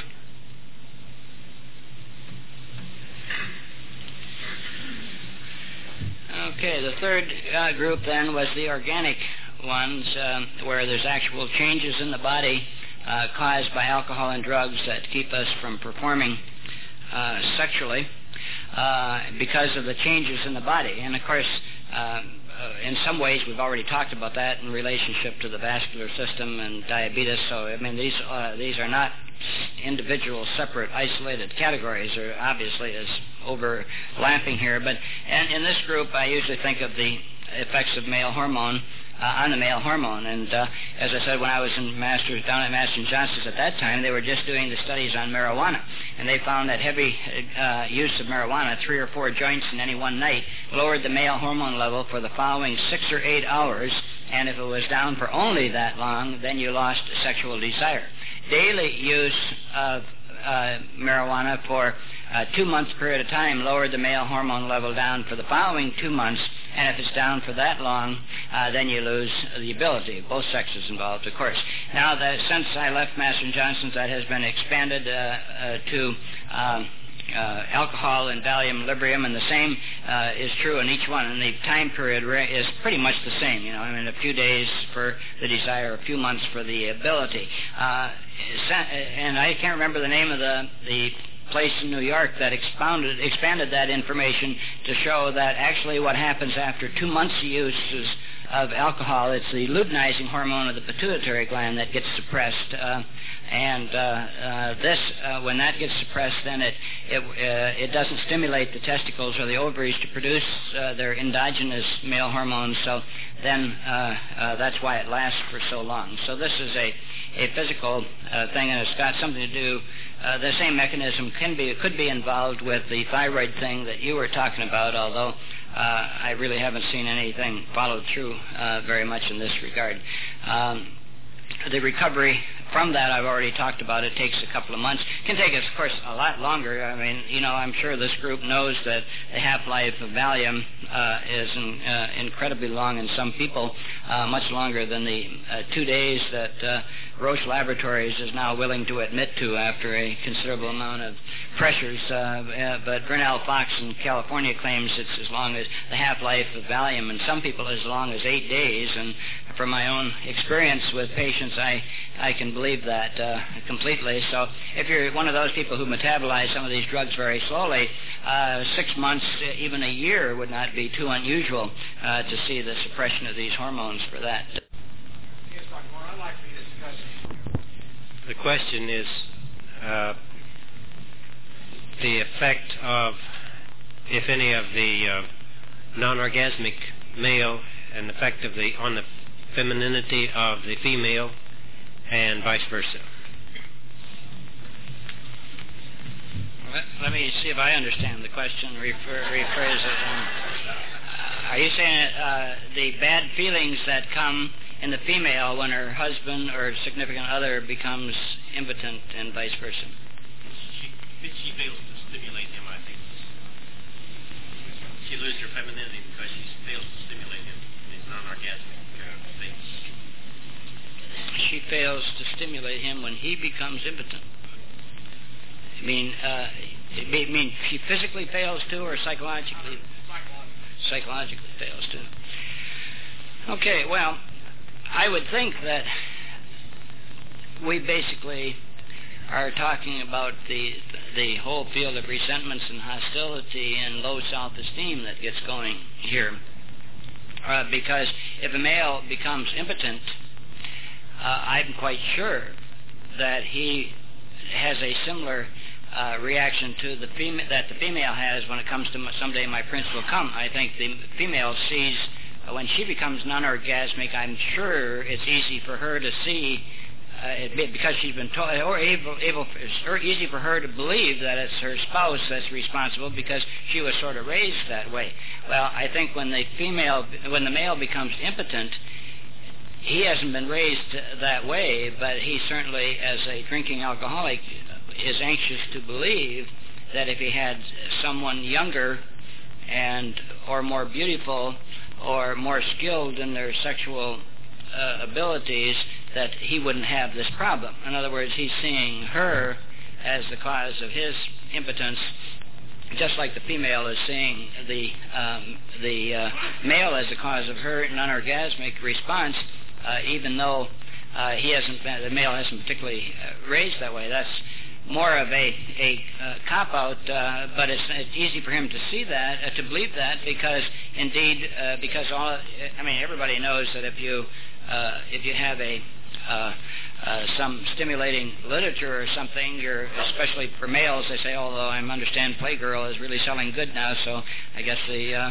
reverse is true. Um, uh, you have some stimulating literature or person, uh, you you can overcome certain amounts of impotence. So I, th- I think that. Uh, uh, and this is the whole principle, of course, behind uh, males looking for somebody younger when they to marry and that when they get older and all that sort of thing. But uh, I think it's basically boils down to two factors that you're talking about, or I see it anyhow. One is the low self-esteem of the male, uh, and the other is the hostility factors uh, towards that partner, to, towards the female partner. We uh, we talked a little uh, earlier in uh, at lunchtime about something that never ever occurred to me before until I was sitting in a group uh, uh, confrontation at Brighton Hospital last week.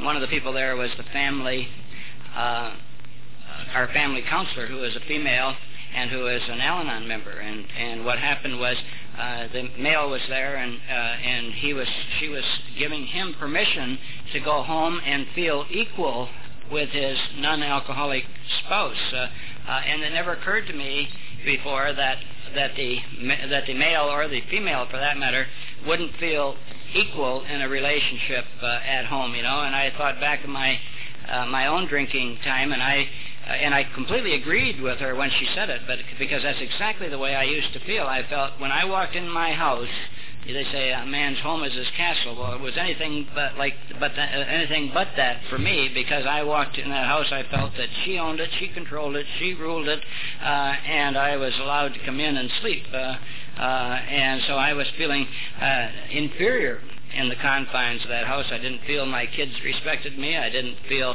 that if any major decisions came up uh, to make, if I uh, if I didn't agree with what my wife said, uh, then uh, I was wrong and she was right, and which was most for the most part was right. I mean, she usually was, of course, because my judgment was impaired. But nevertheless, I was feeling inferior.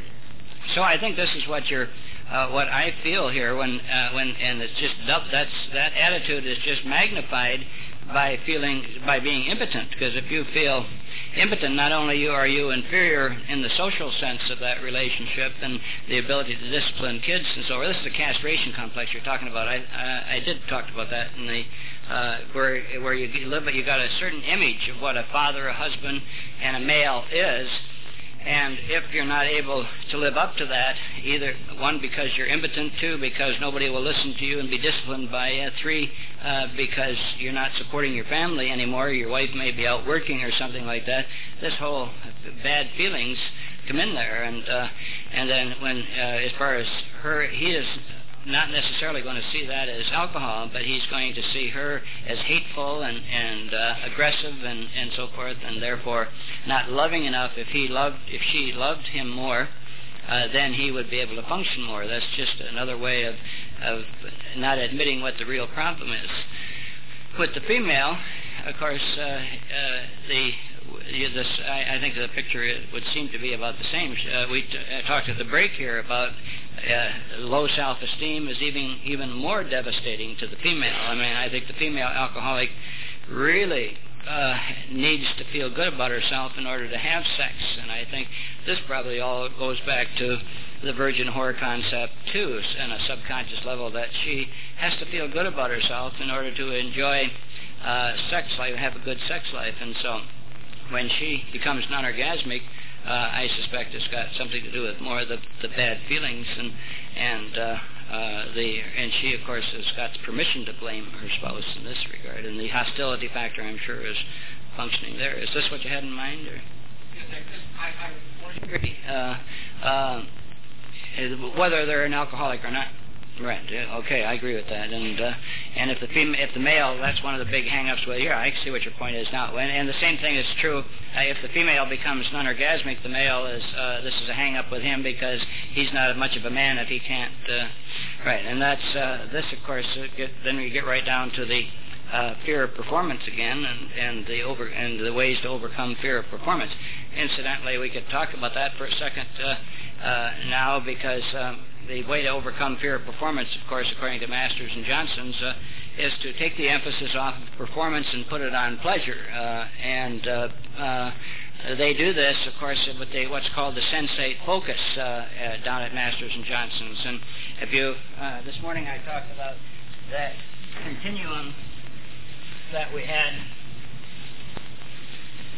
where our sex life starts with lust and goes on to physical intimacy that happens at the time uh, you surrender your virginity, male or female, uh, which is a tremendous opportunity to get to know somebody, of course, and that's probably why God invented it that way in the first place until you get to the type of emotional intimacy that comes with years of marriage. And alcohol course, reverses this thing down to this lustful stage. And uh, it only it occurs not only with alcoholism, but occurs with all kinds of relate uh, all kinds of relationships, uh, uh, so that people have an inability to communicate. And one of the things we talked about at uh, lunchtime was the fact that the big problem with sexual dysfunction, when you really boil it down to the lowest common denominator, comes down to the problem of communication. If you can communicate with your spouse, you can get over your sexual dysfunction. That's basically what it boils down to. And sharing some of the physical aspects and blaming alcohol is a very real uh, beginning as far as the communication, but sometimes it takes uh, more than that. And taking the emphasis off of performance and putting it on uh, pleasure uh, becomes extremely important, and that's what basically Masters and Johnson's theory is. And uh, alcohol reverses this process and makes your sex life go down to this lustful stage. At least uh, in a lot of cases, it become when you recover from alcoholism, you've lost the ability to communicate to such an extent that you're at this physical intimacy stage at least. And how are you going to get from this physical intimacy stage that, uh, fortunately, because sex is such a great thing, uh, we almost invariably at least can start there again. I mean, that's where our emotional involvement started. Usually, when we got married, say, uh, and or whenever you had that relationship start, and then it grew from there. Well, fortunately, uh, for the most of us, we still have the or we'll get back the ability to have sex, and that puts you back at this stage and then you've got to start growing again. Well, the way you grow is, of course, uh, through intimate relationships and communicating. And most of us alcoholics have, uh, instead of growing, have learned to play games. And of course, if you read that those books like I'm Okay, You're Okay, and Games Alcoholics Play and Games People Play, you realize that that's what started in here. Instead of growing and getting to know each other better and better and having a better, a more intimate emotional relationship, we started playing games like Cops and Robbers and Look What You Made Me Do and and uh, uh, games like uh, and Rapo and and various games as described in those books. Well, what when we stop drinking, uh, we we have a tendency to continue playing those games even though we're sober, and if we play those games, we're going to continue to. Uh, uh, uh, lack in growth and emotional growth, and our relationship will not become of that high order that it otherwise would. And uh, Masters and Johnson's uh, suggest that you overcome this by what's called sensate focus. And sensate focus is a way of getting into this continuum right at this point of physical intimacy here. And sensate focus, if you were to go down to Masters and Johnson's or read their book, um, uh, The Pleasure Bond, uh, is a way of taking the emphasis off of performance uh, and putting it on pleasure. And if you were to pay your fifteen hundred or whatever it is down at Masters and Johnson's, uh, they would send you over to the Chase Park Plaza Hotel after doing a complete physical and explaining the physical aspects of of uh, sexual uh, problems, including who inserts the penis. They would tell you all these important things, uh, and then they would go, you would go over to Chase Park Plaza, and they tell you to both take your clothes off at least twice a day and get into bed, and with the following instructions: uh, uh, you don't touch the male or the female genitalia. You don't touch the female breast or any other erogenous zone such as the rectum and so forth. You don't have intercourse for three days. And you're instructed to, uh, uh, for the male to use the female's body for his pleasure. Notice that. It's not he uses the female's body for his pleasure, not her pleasure, and her only job is to tell him what is uncomfortable to her psychologically or physically.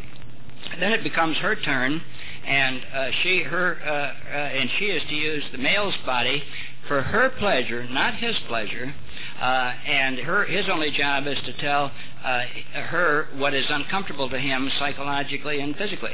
This brings out the emphasis of pleasure, and you find out that there is a beauty in a relationship without orgasm, without ejaculation, without uh, anything like that. This is something an awful lot of females I've uh, had the pleasure to talk to in the last few years uh, have known for a long time that males are harder to teach, that there is a, a pleasure in a relationship that does not involve orgasm or ejaculation. Uh, this is what Masters and Johnson teaches you to do. Take the emphasis off of performance, put it on pleasure, and sex is something that's going to happen uh, eventually. And it's, uh, and it's only because of this fear of performance that it keeps it from happening. And this allows these, these people to start communicating. In other words, the book by Alex Comfort on Joy of Sex and More of the Joy of Sex does the same thing. It gives the people the ability to communicate verb uh, with their hands and so forth rather than verbally. Uh, so this is uh, important. When I uh, talk to people on, a one-to-one basis about this, invariably I say no three days in bed uh, naked with no sex. The male will almost invariably raise his eyebrows and say, "Wow, how are you going to uh, tolerate all that stimulation?" I always say, "Well, that's that's a typical male attitude. There's some myth going on around here that around this country that says when a male goes on to have an erection, if he doesn't go on to ejaculation, something horrible is going to happen, like brain damage or something like that, you know. And, and uh, uh, the, the actual fact is, this doesn't happen, of course, and and the fact that they're worrying about that erection uh, it proves the point. I mean, the fact that uh, this thing, uh, by taking the emphasis off of performance and putting it on pleasure, is the uh, the uh, whole mechanism for communication and recovery it, what it boils down to again is it's a matter of communication. Uh, the, I think there, you take uh, you take a couple who are able to communicate on an honest level, uh, a total honest level. Uh, then I think you got someone who will not have much of a problem with their sex life. Uh, uh, one of the, the the profile of of a recovering alcoholic, as far as uh, George Mann is concerned of Minneapolis, Minnesota, is somebody, number one, who is abstinent, number two, someone who has a good feeling about himself, number three, someone who has a loving relationship with another individual, some, number four, someone who has a, a contact with his higher power, and number five, someone who has extreme honesty a uh, high level of honesty with the ability to confront and be confronted by their uh, by their partner. And I think if you get those five qualities of of a, in that profile, I think uh, sexual dysfunction uh, will disappear. Any other questions? Covered. Let's see. The next uh, one was functional dysfunction, uh, which I just sort of more or less mentioned in fear of performance uh, and the sensate focus. Uh, last one is the hostility factor. Somebody asked me during the break about the uh, these two trees I had uh, on the board, and they, she had to leave, and she didn't have time to wait and ask the question, so I can sort of explain uh, in a little more detail uh, what I mean by those two trees. If you recall, I, uh, overcoming hostility is to form a perfect marriage, according to Peter Martin, which is like two trees able to stand on their own feet side by side and the two together being more protection for the two people underneath those trees uh, than either one standing alone. And uh, she wanted to know in more detail what that meant. And basically, what it means is the perfect marriage is composed of two people who, uh, and they have three qualities. One, they are uh, they're individually independent. They are mutually dependent, uh, and they are re- they have a reciprocal obligation and that's what basically this uh, these two uh, trees represent. Uh, either one of those trees could stand alone on either side of the board, and they could survive. But the two together uh, overlapping like this is like like the boughs of a, a, a t- trees on either side of a street. They overlap in the middle of the street, and anybody walking down the street gets protected from the sun and the rain and so forth underneath those trees, and they get more protection than uh, if there was just one tree on either uh, on either side. So they are they have a uh, mutual dependence. Uh, in other words, you don't want what you don't want uh, is one tree leaning on one tree or, or worse yet, uh, one tree leaning away from the other tree. I used to, when I used to give this talk uh, uh, up till a few months ago, I used to say it doesn't matter whether one tree is dominant and one is recessive, whether one is tall and one is short. But I changed my mind about that, uh, uh, and I think that feelings of equality are essential for a good relationship, and that's why I brought I bring in this women's liberation thing. I don't. I think that for a relationship to be uh, real and, and to grow and to communicate, there has to be a feeling of equality, and uh, and I didn't really realize that so much as uh, as the other day when when Stephanie brought up that fact that you that giving this male the permission to be go home, go home and be equal, uh, and uh, so uh, when she said that, and I looked at this man, uh, I realized how important a feeling of equality was, and I have to uh, plead a little chauvinistic attitude uh, when I uh, it was my attitude I had last year in not realizing that. I, I I didn't mention the the need for equality before because I didn't see it as uh, as as important as I did when I was sitting in that room with that uh, man and I realized that that was equality that that need for equality is important and I apologize to all the females that I may have talked to uh, up to, uh, up to the time that I changed that because I really think that equality is extremely important but what you don't want is one tree leaning on one tree and one tree leaning away. And then, in addition to that, you have to have a mutual commitment or a reciprocal obligation, if you will, to stay there and not move. You, they have to, uh, you, you have to, that tree, this tree's got to de- be able to depend with reasonable certainty that that tree's going to be there tomorrow, uh, uh, or the relationship, of course, will deteriorate. Any questions?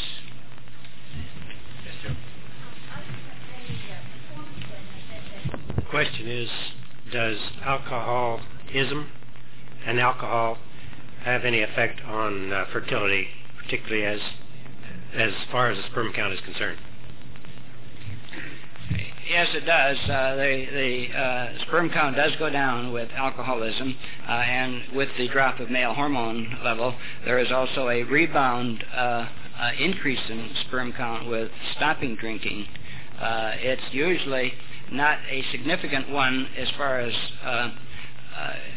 fertility is concerned unless the count is already down because the number of sperm is, uh, that it drops is, you know, it drops like 250,000, uh, 250 million to uh, 200 or something like this, and it's usually not significant. Although we have had, in uh, in the last few years at Brighton, where this subject has come up, we've had two people who had problems uh, uh, impregnating, two men who have had problems impregnating their spouses, that where we did get sperm counts on them, they were down, and there was a, uh, and they were down significantly, and they they have since both of them had children. But it's usually not, as a rule, uh, but there's the, the sparse, there's a lot of sparsity of information here, and, and I was just reading something the other day about somebody doing some more work in this field, but uh, it definitely uh, has a, a depressing effect on this count. I'd have to give Dr. Moran a standing ovation for his uh, workshop this afternoon.